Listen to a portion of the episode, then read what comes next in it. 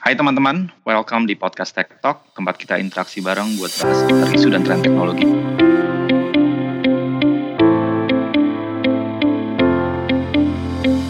Tech Talk ingin menghadirkan diskusi yang kaya dari sudut pandang yang berbeda-beda. Karena tanpa tektokan ide dan argumen, inovasi nggak akan muncul. Oke, selamat datang di episode ketiga podcast Tech Talk. Seperti biasa, uh, kali ini ada gue Hendra dan Alfa di sini karena Tora lagi ada kesibukan. Tapi hari ini kita kedatangan tamu spesial, salah satu expert kita di organisasi baru B2B, Pria Dias atau biasa kita panggil Dias. Oke, sebelum kita mulai mungkin uh, kita introduction dulu ya. Uh, Dias musisinya apa, terus di B2B ini seperti apa sih sekarang sambil perkenalan lah buat pendengar-pendengar yang lain. Oke, uh, nama gue Pria Dias Muritomo, biasa dipanggil Dias sebenarnya di B2B sendiri itu gue udah mulai dari sekitar 2016 sih sebenarnya ketika pas balik sekolah waktu itu langsung ke B2B sebenarnya waktu itu juga di 2016 itu B2B belum B2B sih namanya namanya baru Enterprise Product hmm. Management eh, sorry Enterprise Mobile Product Marketing. Nah itu ya fokusnya di B2B sih sebenarnya. Intinya waktu itu gue di ditempatin di uh, Enterprise Service Delivery. Sebenarnya fokusnya waktu itu lebih ke buat yang ini sih sebenarnya. Kayak custom solution gitu-gitu. Ketika hmm. sebenarnya post post sale setelah uh, apa namanya prosesnya deal kemudian masuk ke delivery ke solution customernya. Terutama yang terutama yang custom ya kalau yang kalau yang connectivity basic kan sebenarnya udah udah di deliver kayak BAU aja. Hmm. nah terus kemarin sempat 2018 ketika ada TMO B2B sempat gabung di situ juga kepilih di situ juga. Fokusnya kemarin itu di TMO-nya di SME itu fokusnya sebenarnya kayak ini sih. Initial strateginya tuh B2B mau dikemanain, kemudian kayak ya buat implementasinya kira-kira gimana, terus dari tahun 2015 sampai sampai 2018 kemarin itu sebenarnya lessonnya apa gitu. Hmm. Sebenarnya jadi jadi baseline buat buat bikin organisasi B2B ini yang baru sih. Jadi kayak ngedetailin semua pain points-nya, terus kemudian apa yang ya apa yang what works, apa yang doesn't work, ya harus jadi jadi baseline buat buat organisasi B2B yang baru. Terus hmm. per Maret kemarin udah di kick off organisasi B2B-nya dan gue kebetulan jadi masuknya sekarang di enterprise enabler management itu fokusnya lebih ke ini sih enablement dari dari sisi ininya sih dari sisi teknologinya sih kerjanya tight banget sama bareng-bareng sama teman-teman IT kan selama ini kan secara secara arsitektur juga emang apa ya consumer centric banget gitu kan hmm. selama ini kita kita fokusnya ke, ke B2C banget kan jadi secara tools juga memang secara tools secara platform ibaratnya kayak sama sekali nggak pernah di touch lah kalau terkait hmm. sama B2B. Nah ini sebenarnya baru baru mulai lah pelan-pelan teman-teman IT juga mulai ngedesain arsitektur yang baru buat B2B dan gue jadi jadi kayak counterpartnya mereka yang di sisi bisnis buat okay. seperti itu. Kira-kira jadi, gitu. jadi sebenarnya kayak lebih ke apa sih yeah, yang develop solusi dan produk gitu ya? Sedikit nah, uh, bisa bilang itu sih. Ya. Uh, Cuma kalau di, di enabler sekarang jadi fokusnya lebih ke ke business facingnya yang buat ini sih buat basic platformnya sebenarnya. Jadi kayak hmm platform itu benar-benar billing kemudian uh, apa Salesforce-nya segala macam gitu-gitu hmm. belum belum ngomong di level produk ya benar-benar oh, masih ya. masih foundationnya lagi berarti benar-benar kayak Foundation iya, di, platform yang kalau bilang itu ya di enablement ya benar-benar hmm. gitu hmm. hmm. gitu sih nah uh, kan sekarang karena organisasi kayak kayaknya baru gitu ya kan jadi sekarang di bawah langsung di bawah CEO office instead yang hmm. sebelumnya kan terpisah-pisah tuh. Uh, ada yang di bawah sales, ada yang di bawah marketing, ada yang apalagi kalau finance-nya masih terpisah juga segala macam. Nah sekarang bedanya apa sih dan kenapa kira-kira jadi jadi bentuk yang baru ini latar belakangnya apa sih sebenarnya? Oke, bedanya sekarang sebenarnya kayak jadi seakan-akan tuh B2B bisa dibilang kayak satu direktorat baru sih. Hmm. Jadi semuanya uh, dari dari produk, sales, marketingnya, kemudian IT, finance, HCM-nya fungsinya ada ada di satu di bawah satu satu organisasi itulah.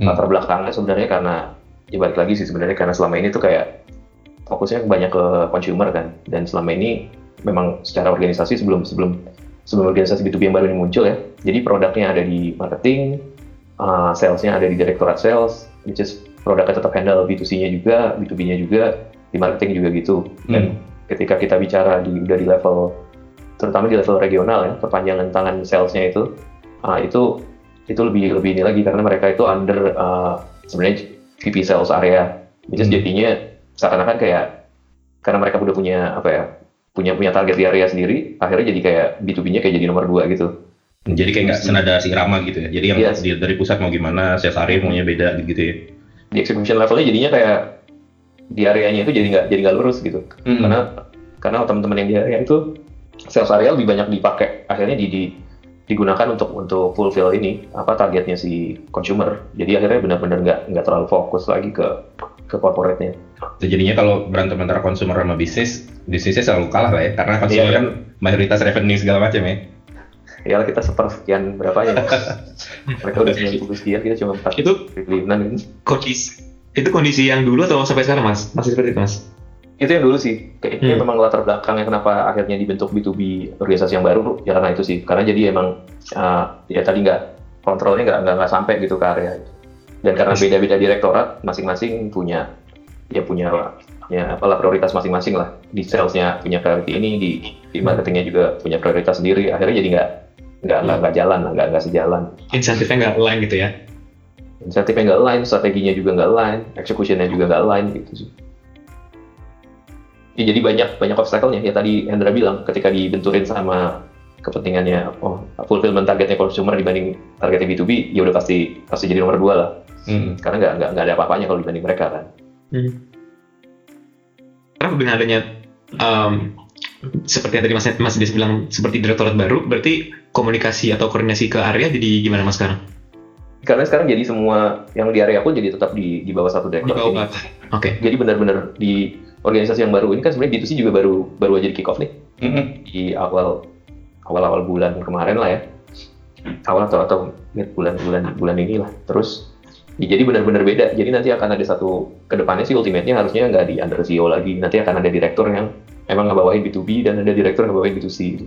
Hmm. Jadi sebenarnya kalau kalau dilihat kayaknya Telkomsel mau mulai mau benar-benar fokus. Oke kita punya dua sub perusahaan yang berbeda. Yang satu fokus ngurusin consumer which is retail market. Yang satu fokus ngurusin B2B market gitu ya. Sehingga kayaknya semua di, jadi pemisahannya awalnya di situ baru di dalamnya dipisah lagi gitu kan. Salesnya marketingnya finance-nya eh, apa paling HR yang masih common function yang yang ini ya tapi lainnya Iya. kan masing-masing terpisah gitu kan ya. Hmm. nice nice ya arahnya sih gitu sih jadi benar-benar jadi direkturnya benar-benar punya punya kontrol penuh gitu ke, ke lini bisnisnya ini gitu. jadi emang yang yang memang masih share itu H- eh, HCM, finance, sama IT-nya cuma ada organisasinya juga di di, di under B2B itu kayak semacam bisnis partnernya lah jadi sebenarnya kita punya finance business partner juga ada Hmm. HC business partnernya juga di di under B2B terus IT-nya juga ada IT business partnernya di situ gitu. oke jadi end to end lah end to end semua harusnya bisa dikerjain di, di, di bawah satu direktur Hmm. Nah ini mungkin kita bisa masuk ke diskusi tentang nature bisnisnya B2B sendiri mas untuk kita coba set konteks dulu nih di awal. Uh, jadi pertanyaan dasar mas menurut mas Dias uh, apa ya perbedaan fundamental antara menghadapi pelanggan retail dengan B2B gitu? Um, apakah ada perbedaan dan perbedaannya apa? Terus customernya seperti apa? Terus apakah ada uh, preferensi atau behavior yang berbeda antara kedua model bisnis tersebut? Oke, ya secara fundamental sebenarnya beda banget ya. Kita ngomong pelanggan retail sama B2B, dari sisi needs sendiri udah beda gitu. Maksudnya ketika kita bicara B2B, kan kita udah nggak bisa lagi ngomongin portfolio produk yang existing yang kita punya gitu. Mhm. Nggak bisa lagi kita ngasih mereka produk dengan produk yang kita yang sama yang kita offer ke consumer. Terus dari dari sisi driving factornya juga buat buying driving factornya itu completely beda sih. Kalau ngomong ke B2B, masalahnya kalau misalnya kita bicara consumer, uh, pricing sama value itu kan sebenarnya jadi jadi main driving factor ini. Hmm. Kenapa akhirnya pilih Telkomsel dibanding yang lain gitu. Cuma kalau B2B, ya itu jadi salah satu salah satu driving factor. Cuma ada banyak faktor yang lain juga sebenarnya. Ketika kita ngomong ke consumer business, mereka akan nanya lagi sebenarnya uh, benefit apa sih sebenarnya yang mereka bisa dapat terhadap bisnis mereka dengan mereka berlangganan uh, produknya Telkomsel lah, apa pun itu. Hmm. Baik itu connectivity-nya atau kita atau solution yang di offer da- sama sama Telkomsel juga gitu. Terus kalau ngomongin customer seperti apa, customernya sebenarnya karena market uh, segmennya yang kita kita sasar di B2B cukup lebar ya. Jadi kita nyasarnya tuh dari dari large enterprise, dari yang multinational, dari dari dari big corporate gitu sampai ke uh, small small medium business. Jadi masing-masing segmen itu sebenarnya punya punya karakteristik dan profil yang beda-beda banget gitu. Kalau kita ngomongin yang uh, large enterprise itu sebenarnya ya customer yang kita hadapin itu udah kayak apa ya is- istilahnya corporate buyer gitu. Kita udah ketemu emang unit khusus yang memang di, di, di corporate itu yang yang yang memang jadi jadi jadi bayar lah gitu. Hmm. Positioning kita benar-benar jadi kayak seakan-akan kayak vendor sebenarnya. Mereka udah Hmm. punya kayak biasanya sih mereka udah punya set of requirement, terus kemudian mereka udah punya ekspektasi yang cukup clear, walaupun nggak semuanya ya, tapi most likely sih kebanyakan gitu. dan dan cara approach-nya juga juga completely beda gitu. Kalau kalau yang model-model itu biasanya kita kita di akhirnya bisa jadi joint tender segala macam, ya approach-nya sama sekali beda lah. Nah, sedangkan kalau yang SMB itu sebenarnya agak mirip sama retail, Mhm. cuma consumer, cuma mungkin bisa kita bilang kayak apa ya retail plus lah. Karena Mhm. kalau consumer itu biasanya kan memang memang by by default produk yang kita tawarin adalah uh, connectivity kan. Nah sebenarnya diferensiasi diferensiasi yang pengen kita bikin antara B2B sama B2C itu sebenarnya apa sih gitu? Kita pengen sebenarnya mulai ngejualin uh, beyond connectivity sebenarnya yang pengen dijual. Itu kita kita terjemahin sebenarnya dalam bentuk business solution lah. Nah ketika ngomong ke SMB ya karena tadi uh, pendekatannya agak mirip retail, cuma treatmentnya tetap tetap beda sih. Karena once kita ngomongin jualan solution itu nggak pasti nggak sama kayak retail yang ibaratnya kayak lo jual jual flash package atau video package gitu ya. Hmm. value-nya clear harganya clear kita lepas ke market market bisa langsung absorb gitu. Karena Hmm. itu udah udah apa ya basic dan gampang dimengerti gitu.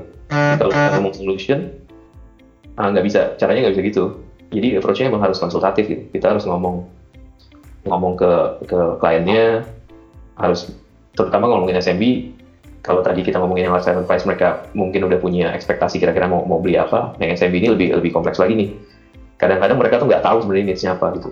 Hmm. jadi bener-bener kita datang, kita building demand, kita kayak jelasin benefit sampai mereka nyadar bahwa oke saya punya needs ini, terus mereka pindah ke fase oke kayaknya saya willing willing to buy solution in Telkomsel dan setelah beli pun nggak bisa langsung adopsinya kayak kayak produk consumer gitu. Belum tentu setelah beli mereka bisa langsung pakai gitu. Hmm. Tetap ada ada learning curve yang harus dilewatin, ada training session yang harus dilewatin yang yang sebenarnya jadi jadi jadi apa ya pembeda yang yang fundamental sih menurut gua kalau dibanding nah, kita garap consumer retail sih. Jadi dari dari dari dari dari sebenarnya dari secara fundamentalnya pun kalau kita lihat memang udah beda banget ya. Maksudnya dari sisi marketingnya aja, ya, nggak ngelihat dari sisi yang lainnya misalkan. Dari sisi marketingnya kan berarti mulai dari lead, user acquisition, segmentation, uh, targeting, mau naruh promosi di mana, semuanya kan beda banget ya dengan Beda banget, beda banget. Ya mak- makanya maksudnya mencoba mencari logikanya di mana sehingga organisasinya memang harus dibuat sedemikian terpisah gitu maksud gue. Jadi jadi memang kalau kalau nggak tahu balik lagi ke organisasi sebentar sih se- sebelum uh, lanjut uh, ke yang lain. Jadinya kan memang make sense untuk apa namanya karena fundamentally semuanya berbeda, make sense untuk ya udah dipisahin aja jadi dua jadi dua organisasi yang berbeda gitu kan. Iya, iya benar Iya sih. Karena emang, emang emang ya completely beda yang tadi gue cerita sih. Dan Mhm, mhm. dan emang pendekatan-pendekatan retail yang selama ini dipakai ya nggak nggak nggak bisa nggak bisa dipakai gitu sebenarnya dibuat buat consumer B2B ini. Plus ya tadi sebenarnya jadi jadi ngerempet ke belakang sebenarnya dari sisi Hmm. marketingnya approach-nya udah beda, kemudian dari sisi enablement-nya juga juga completely beda. Gitu. Hmm. Intinya kayak selama ini mungkin ya kita ngelihat consumer itu cuma satu, ibaratnya kayak satu individu itu ya satu consumer lah ya. Kalau kita ngomong ngomong B2B kan sebenarnya udah levelnya bukan individu lagi kan udah di, di Hmm. level account kan. Mhm, mhm. Kebutuhan account sama pribadi itu kan bisa jadi ya udah pasti completely beda lah gitu. Hmm. Oke, gue mau masuk ke agak lebih dalam. Tadi kan ngomong tentang enablement nih, platform segala Yes. macam. Kalau Yes. kalau nggak tahu, kalau gue ngelihatnya dari perusahaan yang lain lah, yang non telco gitu ya, yang yang jualan eh, jualan secara B2B gitu. Itu kan memang eh, yang dijual adalah platformnya kan. Karena kan lu ngubungin sebenarnya nggak mungkin lu, lu doang yang jual solusinya kan. Jadi lu pasti mesti ngambil solusi dari dari berbagai macam pihak ketiga gitu kan.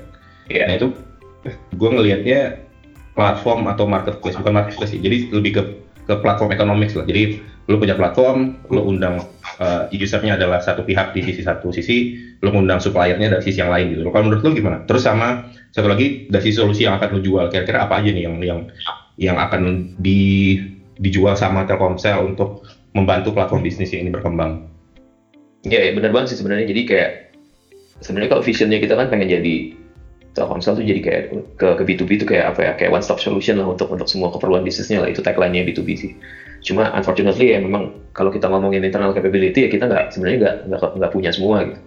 Dan dan tadi sebenarnya pendekatan yang paling paling visible sebenarnya buat buat market ini ya sebenarnya kita kita jadi jadi jadi as a platform untuk nawarin solusi-solusi dari third party lah yang yang bakal di deliver ke ke ke end client-nya.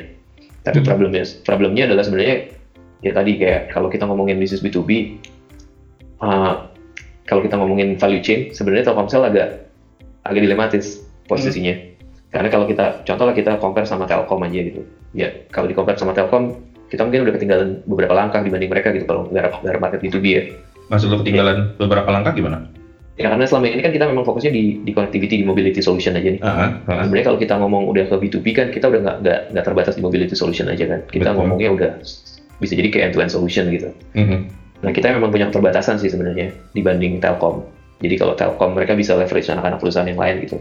Kayak contoh misalnya untuk solution provider gitu, mereka punya Sigma, mereka punya uh, apa namanya Telkom Telstra lah, katakanlah Hmm. buat solution gitu. Which kita kan sebenarnya nggak nggak nggak punya nih.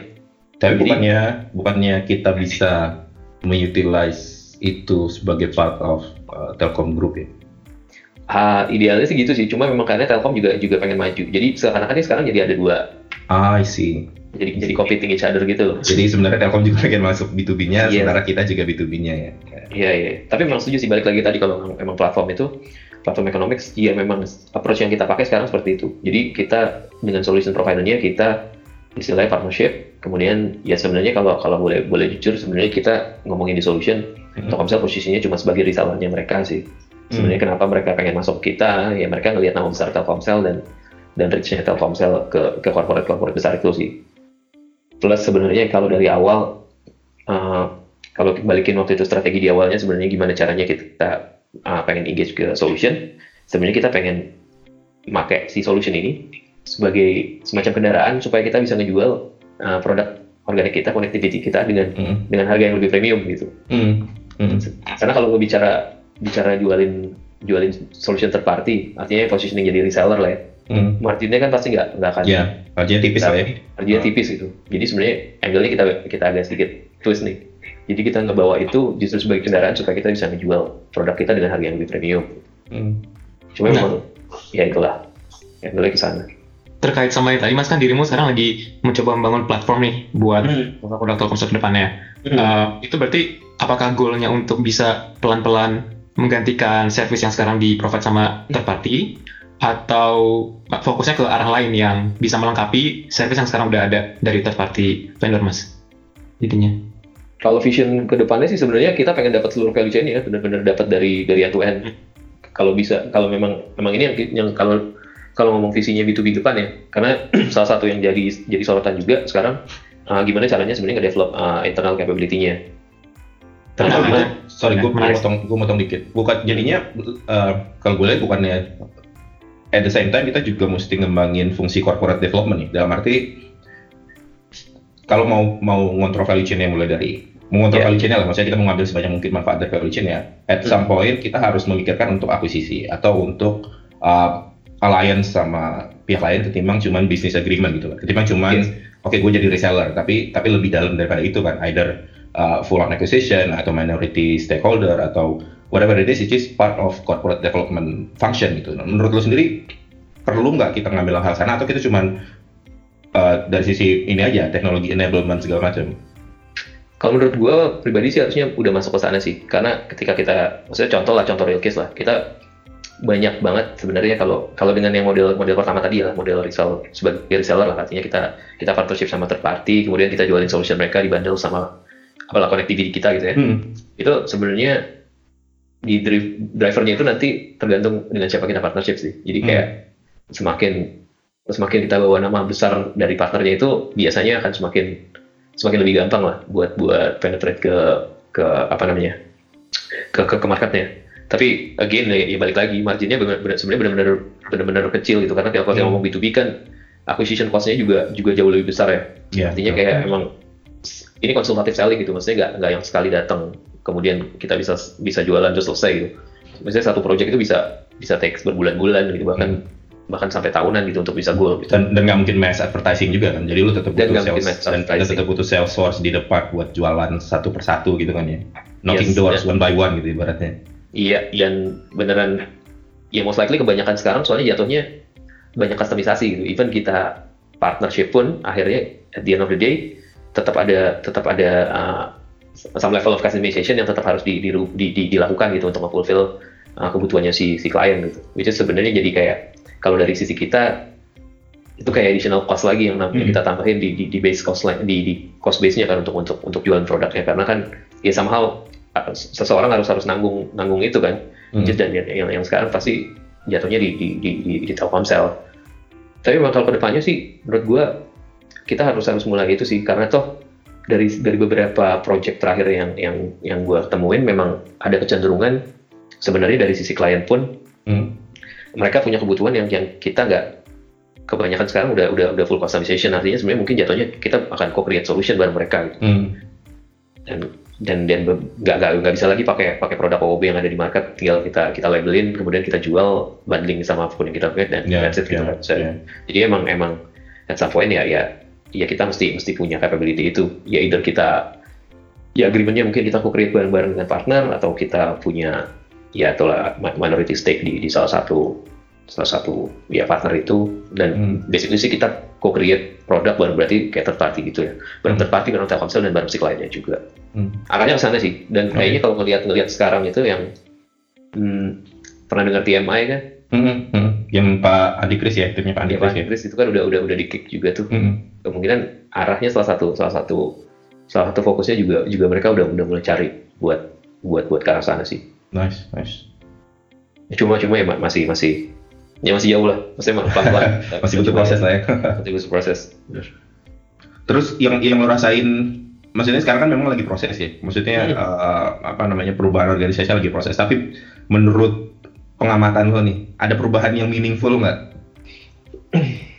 Jadi, sebenarnya kalau ngomongin dari sisi organisasinya berubah cukup drastis sih Ah, dari dari konsep organisasinya sendiri memang memang cukup drastis sih cuma memang ya ya again sih problemnya dengan dengan transformasi ini kan nggak cuma uh, berhenti di level strategik aja kan dan nggak berhenti di level organisasi gitu Hmm. artinya change management ini yang sebenarnya krusial kan is- Hmm. yang itu yang gue rasain mungkin agak kurang sebenarnya di masih belum optimal lah ya. Ya, masih belum apa- optimal artinya jadi emang ke banyak banyak banget kebingungan terutama di working level sih dengan dengan dengan perubahan perubahan perubahan kemarin gitu Hmm. Ya, maksudnya gue cukup beruntung sebagai sebagai salah satu yang ikutan di di, di TMO gitu sebelum organisasinya di kick off. Jadi cukup kebayang lah kira-kira arahnya seperti apa. Cuma buat teman-teman yang yang nggak nggak nggak nggak sempat bergabung di situ, kemudian tiba-tiba dihadapin sama perubahan yang mod- model kayak gini, cukup drastis sih. Itu itu cukup cukup nimbul, nimbulin ini sih kebingungan juga. Jadi Hmm. kayaknya memang ada ada ya kalau boleh jujur sih eh, yang change manajemennya nggak optimal sih. Komunikasinya juga kelihatannya memang nggak nggak terlalu optimal. Jadi pas kick off pertama pun itu cenderung agak-agak bener-bener kayak selam- sebelum kick off tuh kayak semuanya tuh kayak dirahasiain banget. Dan begitu kick off bang banyak orang yang kaget gitu. Hmm.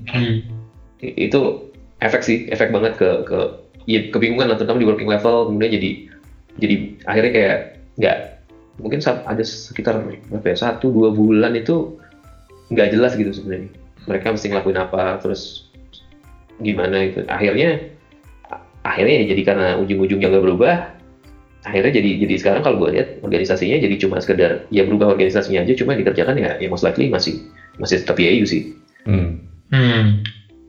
Ya ada ada lah. At, ya, some, masih- at, some, at some part masih ada yang yang yang yang berubah juga cuma memang nggak jadinya ya gini itulah change manajemennya nggak optimal jadi eksekusinya nggak nggak terlalu nggak terlalu mulus menurut gue. Gue pengen coba nyambungin mas ke episode kita sebelumnya tuh kita bahas tentang digital transformation dan kesimpulan tuh di ujung ada dua hal yang penting untuk melakukan itu um, untuk melengkapi yang change management tadi adalah membangun kompetensi sama perubahan culture gitu ya.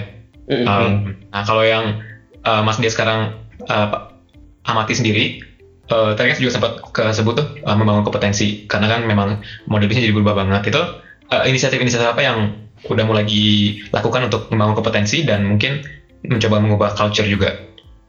Kalau mau kompetensi sebenarnya yang diambil ini yang yang yang yang sekarang diambil ya temporary-nya sebenarnya jadi banyak banyak pos-pos yang memang akan akan nantinya akan diisi dengan dari pro hire lah.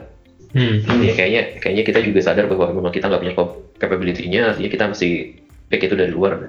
Dan udah ada beberapa ada beberapa pos juga yang yang udah mulai diisi uh, orang-orang dari luar.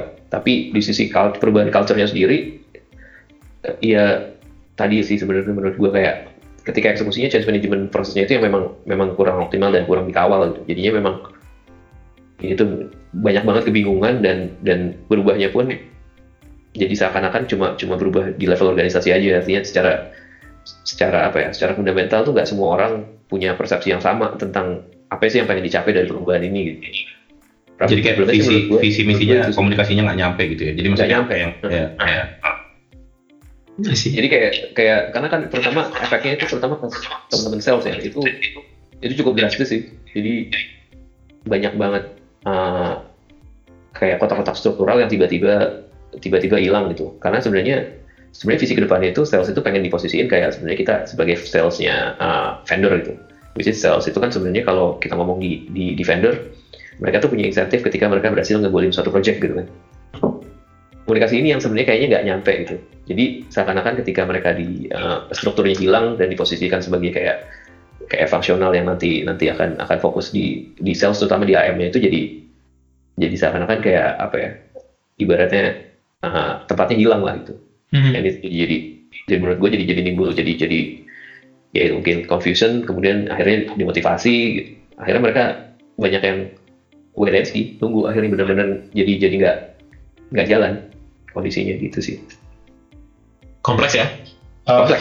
Kompleks banget kompleks banget. Banget. karena perubahannya lumayan besar ya kayaknya banget banget. Nah ini makanya nggak tahu nih nanti di B2C-nya bakal efek kayak gitu juga apa enggak benar-benar Ya, bisa jadi benchmark ya buat TMO-TMO yang lainnya. Karena kan iya iya ini Telkomsel juga mungkin pertama kalinya atau masih belajar secara besar besar mencoba bergerak cepat belok cepat ya mungkin ada kesandung-kesandung dikit. Iya benar. ya benar sih maksud gue ya ya selama ini kita ya terus ya nggak pernah kan lagi ng- ngalamin kayak gini. Ibaratnya ini benar-benar benar-benar shocking lah. Shocking transformation lah buat semua gitu maksudnya nggak kalau gue lihat dari semua dari dari semua lini sih dari atas sampai ke bawahnya tuh kerasa kok. Iya. di di upper manajemennya juga juga lumayan. juga ya. Efeknya dapik apa juga. juga. Banget. Karena kelihatan banget langsung ini Eh, langsung perubahannya drastis banget loh beneran. Drastis banget sih kita coba ngomongin bisnis lagi nih B2B-nya nih mas. Hmm. Kalau mas Jas sekarang lihat kompetitornya Telkomsel itu yang em, paling berbahaya tuh siapa mas? M- mungkin juga kita ngelihat eh, kompetisi dengan non telco kompetitor juga. Em, jadi itu pertama kompetitornya siapa kemudian sebagai perusahaan telco em, kira-kira competitive advantage apa yang kita punya untuk eh, bersaing dengan mereka mas Oke, sebenarnya kalau ngomong B2B ya, mungkin kalau kita ng- ngelihat kompetitor kita di telco, mungkin kita bisa bisa ngomong sebenarnya kita udah cukup cukup ah, selangkah beberapa langkah lebih maju lah daripada mereka. Kalau ngomongin kompetitor di Excel, Indosat gitu gitu ya. Bedanya adalah mungkin mereka karena mereka ya itu ah, kita kita punya sedikit masalah sebenarnya kalau kita ngomongin B2B business in general sebenarnya biasanya itu kita nggak cuma bergerak di mobility juga tapi kita juga sebenarnya kayak punya di di di fix ah, apa namanya di fix connectivity-nya lah. Misalnya kita Hmm. contoh kayak ngomong BT lah terus kemudian ngomong Singtel gitu. Artinya tuh kayak kita bisa maju kayak whole solution di di, di under satu satu brand gitu Telkomsel. Problemnya sekarang ya tadi karena kita punya Telkom jadi nggak jadi nggak bisa nggak bisa komplit gitu kan. Dan kalau dibandingin kompetitor yang lain sebenarnya kayak Excel dan Indosat mereka bisa bergerak dengan whole solution itu sih. Tapi kalau gue ngomongin di di solusi ya kalau connectivity sejauh ini kita masih masih masih masih unggul sih. Hmm. kalau kita ngomongin solusi sebenarnya kompetitor kita adalah sebenarnya partner-partner kita juga sebenarnya. Iya. Ya, kita kan partnership contoh kita partnership sama Microsoft gitu ya. Ya sebenarnya mereka juga jalan juga. Mereka mereka ngelihat kita tuh sebagai just another uh, channel buat jualan mereka kan gitu artinya nggak nggak ada mungkin agreement eksklusif eksklusivitasnya itu cuma mereka agreement sama Telkomsel dan mereka nggak agreement dengan tel telco yang lain gitu cuma nggak nggak menutup bahwa mereka tetap bisa approach klien yang sama dengan channel mereka yang lain juga gitu Mhm. Artinya Sebenarnya ketika- ya, hmm, ya lawannya Hmm. lawannya ya, ya mereka mereka mereka itu juga sebenarnya Iya. Iya, gue jadi mikirnya ketika nanti kita punya udah membangun kompetensi dan bisa provide service sendiri, um, market entry-nya tuh strateginya harus hati-hati banget ya supaya nggak apa ya nggak langsung bikin persaingan yang panas gitu ya sama partner-partner kita sendiri gitu. Transisinya Iya. tuh gimana nanti mas? Ya, sebenarnya kalau ngomongin competitive advantage ya, sebenarnya kalau kita ngomongin uh, dibanding mereka ya, kita punya satu kita punya reach yang lebih besar dari mereka gitu, dan kita punya relationship yang memang lebih lebih kalau bisa gue bilang lebih bagus sih ke ke terutama ke, ke, ke large corporate ya. Dan somehow tuh kalau dari dari beberapa, jadi kita sempat ngelakuin beberapa survei gitu juga, surprisingly mereka ngelihat Telkomsel tuh kayak uh, brand equity-nya udah cukup lumayan gitu loh untuk untuk sebagai trusted brand gitu. Yang mereka memang nggak ngelihat mungkin kita kayak uh, oh Telkomsel udah jadi solution juga gitu, tapi mereka karena karena udah cukup trusted dengan dengan yang connectivity yang kemarin gitu, terus akhirnya jadi oh mereka kayak willing, oke lah kita coba juga sama Telkomsel. Gitu. Ya surprisingly itu sih yang yang yang ngebantu kita sebenarnya bisa bisa masuk ke ke ke dalam dan ngejualin produk-produk yang memang beyond beyond connectivity gitu. Di Mhm. samping yang emang relationship yang kita udah udah build juga. Sebenarnya kan kalau kita ngomong B2B di connectivity ini kan bukan barang lama kan. Sebenarnya udah mungkin udah udah dari bertahun-tahun yang lalu lah. Cuma memang yang kita jual baru connectivity-nya aja gitu. Ya memang kalau terus kalau ngomongin itu kan ngomongin ini ya ngomongin solution ya. Sebenarnya kalau kalau kita ngomong B2B kan trennya yang sebenarnya sekarang udah mulai itu kan kita udah mulai ngomongin big data udah ngomongin IoT gitu ya kalau kalau di ranah itu sih memang memang compete-nya udah udah lebih lebih lebih parah lagi sih. Competition-nya udah nggak nggak lagi ngomongin sama sama local competitor gitu. Ngomongnya udah udah sama even kayak kita ngomong bicara ya kompetisi udah sama Google lah udah sama Facebook. Gitu even kita Yeah. kita ngom- ngomong sama yang lokal pun Gojek Grab pun mereka sudah sudah mulai ngarah masuk ke ke B2B market juga. Dan ini tuh menurut gue sebenarnya yang yang benar-benar yang mesti kita waspadain tuh karena mereka udah mulai masuk nggak cuma di nggak cuma di SMB kalau kita lihat sebenarnya kayak Bukalapak gitu, gitu mereka kan punya uh, punya program apa sih mitra Bukalapak tuh buat enablement uh, small, small medium businessnya terus ya Gojek dengan GoPay dan GoResto-nya itu kan kelihatan ya memang memang fokusnya ke situ kalau gue lihat mereka sekarang udah mulai gerak nggak nggak cuma di SMB nih mereka udah mulai masuk ke ke large corporation juga Hmm. sebenarnya buat buat exploit exploit datanya mereka. Saya kalau kita compare data yang mereka punya yang kita kan, ya most likely mungkin bisa jadi lebih lebih lebih ini mereka ya ketimbang kita ya. Gitu sih. Kayak kompetitornya udah udah ya udah udah udah si si pemain-pemain besar ini udah nggak nggak ngeliat lagi si si telco kalau menurut gua ketika kita bicara B2B sih. Hmm. Kalau gitu, karena kita udah punya tadi brand equity yang trusted, even untuk uh, enterprise consumer, apakah fokusnya tim B2B ini langsung tembak yang enterprise tadi mas? Atau nggak, tetap dua-duanya kita uh, invest energi yang sama gitu?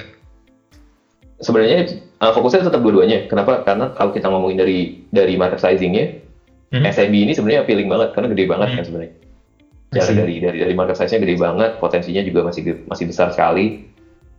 Nah, terus kalau ya cuma problemnya adalah kita sebenarnya kita masih masih struggling sih sebenarnya untuk untuk cracking cracking SMB market ini karena yang tadi gue bilang karena kita kita bicara SMB sebenarnya kita bicara retail plus ya.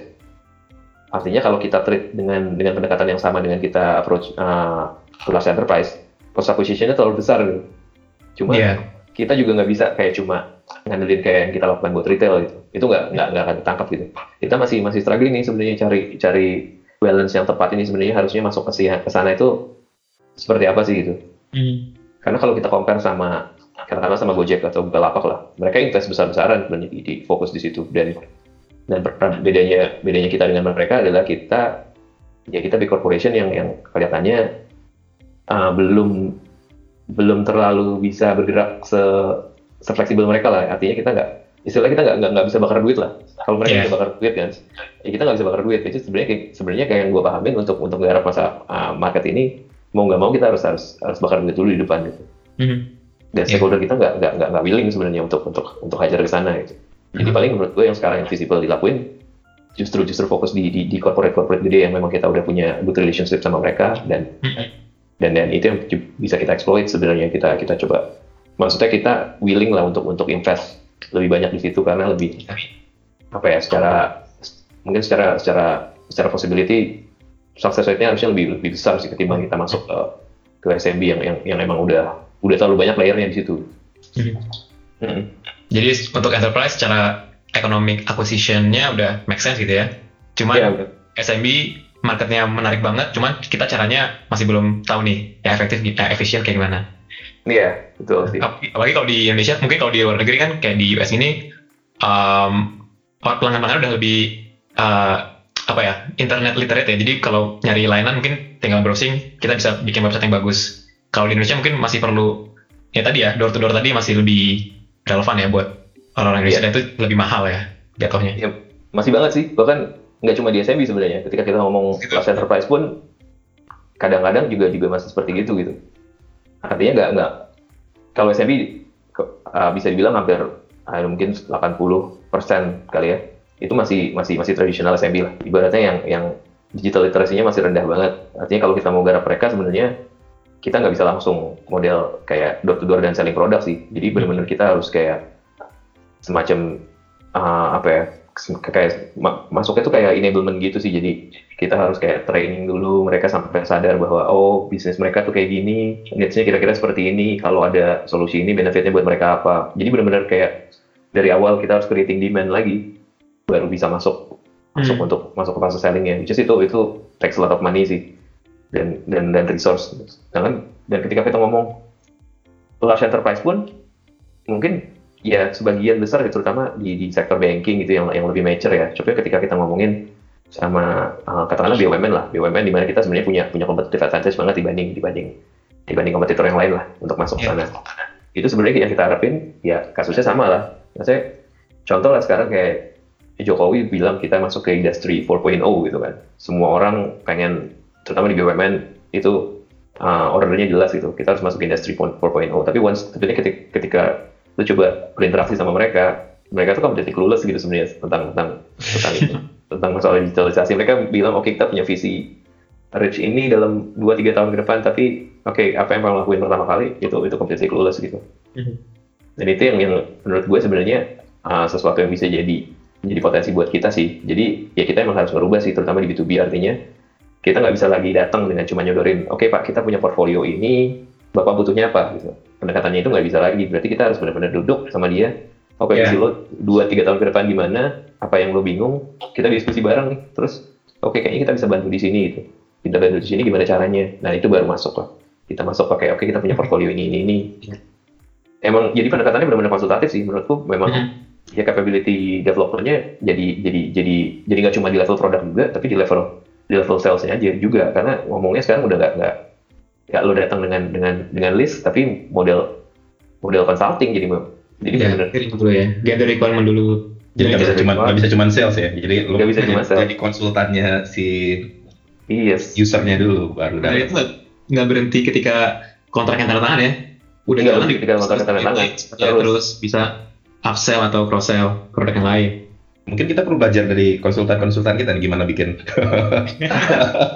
kita ada udah ada kayak gitu ya. sebenarnya jadi kita udah kerjasama dengan salah satu konsultan artinya kita bareng partneran sama mereka dan untuk menggarap salah satu uh, salah dua BUMN lah adalah Ah, Oke.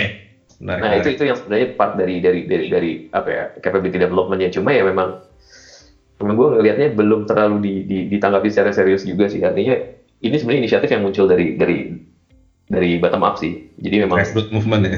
yes jadi kita lihat emang emang needs-nya ada dan ya ya ya mau nggak mau udahlah kita coba coba coba coba masuk dan harus invest kan modelnya Hmm. artinya dengan pendekatan itu nggak nggak melulu ujungnya pasti ada sales nih bisa jadi at the end of the day kita udah masuk udah gali requirementnya terus ternyata oh nggak jadi nih budgetnya nggak ada gitu Hmm. yang kayak gitu gitu kan kita harus Hmm. harus, harus berani invest lah nah ini Yeah. yang, yang memang mentality ini ya menurut gua culture ini yang perlu perlu perlu di Mhm. perlu dirubah sih di di, di B2B secara secara umum lah Mhm. jadi sekali lagi kita dorong produk kayak model retail yang dulu oke ini punya punya menu silakan pilih beli selesai udah udah nggak bisa gitu lagi Dan sebenarnya kan insight yang kita dapat dari engagement tadi itu valuable juga ya sebenarnya buat kita belajar untuk ke depannya. Jadi kalau misalnya bisa dikasih value terhadap uh, insight tadi yang sebenarnya nggak jadi sales tapi kita jadi tahu ternyata mereka kebutuhannya seperti ini sebenarnya bisa uh, diterusin juga ya. Bisa banget sebenarnya di, di industri sejenis gitu harusnya kita bisa bisa bisa pakai itu dan kalau jadi pun itu sebenarnya benar-benar jadi jadi jadi advantage banget buat kita karena di B2B balik ke marketing tadi ya B2B itu word of mouth ini banget sih apa masih ber- apa dominan sekali gitu. influencing influencing banget ya yes dalam bisnis. kita kita sukses nge-deliver sesuatu di klien yang besar, ibaratnya kayak di bank gitu, di bank Hmm. di bank yang gede gitu kayak BRI atau BCA, udah. Wah, Iya. ini berhasil, udah belakangnya udah pasti ngikut gitu. Udah udah udah udah gampang lah. Artinya udah mungkin kalau kita udah berhasil itu udah bukan kita yang ngetop-ngetop itu lagi, kita yang Iya. udah dicari sama sama sama mereka. Jadi social proof juga ya buat yang lain Yes. gitu. Cuma ya memang effort buat nebusin itu yang yang perlu investasi di resource dan waktu yang sedikit juga. Mhm. Nah, Kira-kira gitu sih nature-nya sih kalau di B2B. Nice. Eh, berarti kalau misalkan mungkin boleh kita mulai masuk ke summary ya. Ya udah lumayan Iya, kita. udah lumayan sejam nih kita ngobrol. Eh, jadi kalau kalau kalau boleh gue summary sebenarnya oke pertama perubahan organisasi itu merupakan satu langkah yang baik menuju ke ke satu arah yang, yang lebih benar lah dalam dalam Telkomsel menyikapi bisnis B2B ini kan. Terus yang kedua kita mul, harus juga melengkapi kompetensi yang kita punya. Kita dulu bilang ada beberapa yang yang kita belum punya yang harus kita lengkapi kan. Terutama kayak dari sisi eh, apa tadi eh, konsultatif uh, selling ya itu kan perlu terus di develop ya karena kan nature of cara menjualnya segala macam uh, itu juga juga beda sama apa lagi ya apa lagi Fat Uh, yang bisa diambil kesimpulan Fat ya secara transformasinya sendiri juga kita masih uh, belajar juga ya karena ini mungkin TMO yang pertama ya mas ya? Yang pertama sih, Iya. pertama. Yang pertama rilis. Pertama rilis. Pertama rilis, fase satu. Sama ini sih, eh, apa namanya dinamika antara Telkomsel dengan um, partner, third party dengan consumer itu juga uh, menarik ya. Gimana supaya kita bisa um, menang nggak cuma short term tapi long termnya bisa lebih uh, generate value buat Telkomsel juga ya bisnis uh, line B2B ini. Oke, uh, thank you Mas Dias untuk ngobrol-ngobrolnya hari ini. Oke, Uh, sama-sama sama. Oke, oke semua, see you next time. Sip. Bye. Oke, Thank baik. you.